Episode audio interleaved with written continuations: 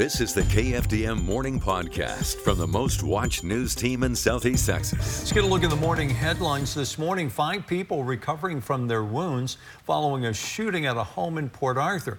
Police searching for 2 people of interest.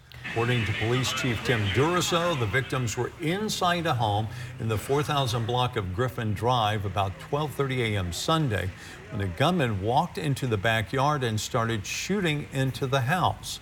The chief says it was not a drive-by shooting. He says paramedics flew 1 person to a Houston hospital, but said none of the injuries were considered to be life-threatening. If you have any information that could lead officers to those responsible for the shooting, you're asked to call Southeast Texas Crime Stoppers, 409-833-TIPS. You will remain anonymous and could be eligible for a cash reward. Photographer LD Ray capturing this video for us. An update this morning, several railroad crossings in Beaumont have reopened after being shut down Saturday when train cars carrying gravel derailed. A Union Pacific official tells KFDM that all 5 railroad crossings are now open again to traffic. The crossings at Corley and Roberts, Franklin, Cartwright, and Washington Boulevard are open, and trains are also able to use the tracks again. Ending vaping, that's the goal for the Beaumont Independent School District, and it's why the Board of Trustees voted Thursday night to spend hundreds of thousands of dollars on new technology to sniff out vapors in school bathrooms. The school board's decision comes on the heels of the Texas legislature passing a law that imposes severe consequences on students who vape in school. Our Angel San Juan explains how BISD officials hope environmental detectors inside bathrooms will deter students from starting. Bathroom behavior has not always been the best in the Beaumont Independent School District. Kayla Jones has 3 children in BISD, and she worries about their safety in school bathrooms. Whatever their kids are doing, they need to know about whatever, because that's a safety you have, is because they don't need to be doing it. And I wouldn't want mine to be up there at the schoolhouse smoking in the bathroom or anywhere on the campus. And that's become a terrible trend, students vaping in school, specifically inside bathrooms. Vaping is not good for nobody. Everyone thinks their kid may not be vaping, but it's become a problem that we as a community need to address. And a problem that Charlie Lopez, BISD's system analyst, says the school board is addressing with a big investment in sniffing out students who are vaping. Just with all technology, the advances in vape sensor detection has just grown exponentially. The ease of which to implement and manage it, it's just empowered campuses to just at a whole nother level from a security perspective. Thursday night, the school board approved the purchase of 300 sensors at a cost of nearly $700,000.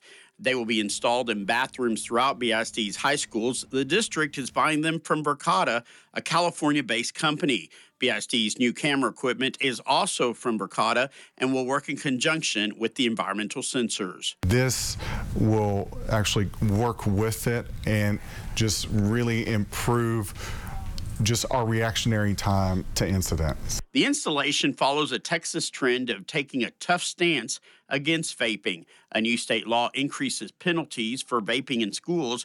Under House Bill 114, students caught with vape devices will automatically be sent to an alternative education program. Stopping those students from even considering vaping. You know, though we want to be proactive and responsive, it's also seen as a deterrent. The new system will not only detect fumes, but also pick up on the potential for other problems in school bathrooms. So if there's, say, a fight, an incident that generates a noise level that's above a threshold, then it can trigger alert as well. Now, BISD expects installation of the vaping detectors to begin after the holidays at the start of the next semester. Southeast Texans gathering for some cold beer, live music, and good eats. It was Beer, Beats, and Bites taking place in downtown Beaumont. A number of bands performing, including New Soul and Black Coffee. The event offered something for the entire family, activities for kids, food vendors, and plenty of beer for adults. We're here to expand downtown, and bring the culture out all over through Beaumont, through Southeast Texas. Downtown Beaumont Cultural Arts District partnered with BAW Resale and Interiors to present the event. A community organization in Port Arthur presents a Thanksgiving meal for residents. The Port Arthur Community Action Network hosted its first Thanksgiving dinner for 150 residents. The event took place at the West Side Development Center. Anthony's Barbecue catered the traditional Thanksgiving meal. The event also focused on helping to create a sustainable environment. It's just amazing to see people in the giving spirit, but when you're giving from a perspective of a need to inform people of the environmental issue, it makes it a double blessing. So that's kind of why I came out today, but I was doubly blessed. Well. The organization's leaders say to demonstrate their sustainable mission, they used biodegradable and renewable plates and forks. They also gave away gift bags made from natural cotton, and the bags contained air monitors so residents would know the air quality at their home. Photographer LD Ray got this video for us. A Beaumont church provided a Thanksgiving meal for the community. Harvest for Lost Souls offered Sunday's Thanksgiving meal to anyone in the community. Senior pastor of the church on Highland Avenue says church leaders want the community to know they're there to serve. Yeah, what we try to do is there's a lot of families in our community, usually during the weekend, that are struggling with food. And so we just try to provide a strong meal for them for Thanksgiving and be of any of the assistance we could. Church also preparing for its Giving Tuesday event coming up on November the 28th.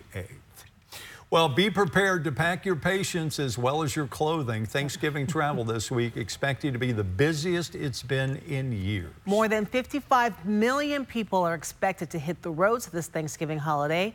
Now, that's according to AAA, who says the majority of travelers, close to 89%, are leaving home by automobile. They'll be getting a break while filling up. As of Monday, GasBuddy.com says the national average just under $3.28. It's a whole lot better here, which is about a 39-cent drop from where it was a year ago. Yes, as for those heading to the airport, the FAA predicts Wednesday will be the busiest day for travel, with close to 50,000 flights.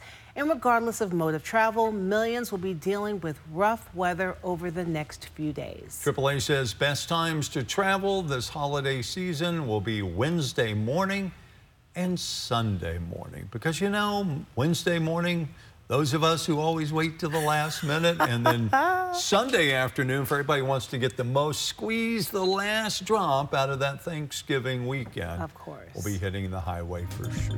And now your daily forecast from the KFDM Weather Authority. Good morning, Southeast Texas, from the KFDM and Fox 4 Weather Center. I'm meteorologist Chad Sandwell. Here is a look at your forecast. It is Monday, November the 20th, 2023. The big news today will be a cold front working its way across the Lone Star State, and really going to be bringing a chance of showers and thunderstorms to the area. Some of those showers and storms could be on the strong to severe side. We are looking at a slight to moderate risk of severe storms across parts of Southeast Texas. Biggest threat is going to be up into the lakes and over into central portions of Louisiana and Mississippi. Not only could we see strong thunderstorms, but the idea of tornadoes has to be there today, along with the gusty winds. So we'll certainly be on the lookout for that over the course of the afternoon. Once the cold front comes through this evening, it's likely that we'll see cloud cover lingering through the next few days, and that does include your Thanksgiving holiday. On Tuesday, temperatures are likely to start out in the low 60s around midnight, and they'll continue to slowly fall or hold steady throughout the day, looking for a northwest wind tomorrow that should keep our temperatures again generally into the 50s for most of the afternoon. Not going to warm up too much on Wednesday. We'll see plenty of cloud cover, so the range again fairly small, mid-40s for your overnight lows on Wednesday and Thursday morning, and highs both days are also going to be in the middle to upper 50s. On Thursday, it looks like we're going to go with a small chance for some overrunning precipitation. Cloud cover is just going to be pretty persistent, as that trough axis is not going to be crossing the area, so we'll keep that small chance of rain in the forecast Thursday. Off and on all day, light rain and drizzle across Southeast Texas. Rain chances will be there early Friday morning, but I think the rain does move out. We'll continue to see cloud cover for Friday afternoon. Temperatures should warm up into the lower 60s. Partly cloudy skies finally on Saturday, but that will be short-lived as we are going to be looking at a pretty good shot at some showers and storms again coming up on Sunday. Right now, a 40% coverage in the forecast with temperatures topping out into the lower and middle 60s.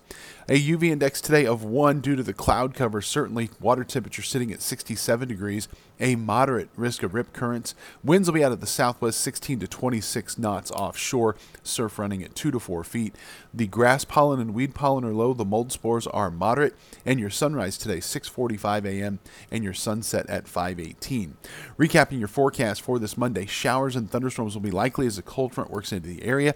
Again, a level 2 to 3 risk for severe storms today, mainly gusty winds, but we cannot rule out tornadoes, especially up around the lakes. Best chance for that, though, will be across central Louisiana over into Mississippi as we work our way into the late afternoon and early evening hours. Don't forget, you can get your forecast anytime online at KFDM.com. You can follow us on social media. We're on Facebook, Instagram, and X. And don't forget to download our free weather app. It's available on your iOS and Android devices. From the KFDM and Fox 4 Weather Center, I'm meteorologist Chad Sandwell. Have a great day. Thanks for listening, and join us again tomorrow for the KFDM News Podcast.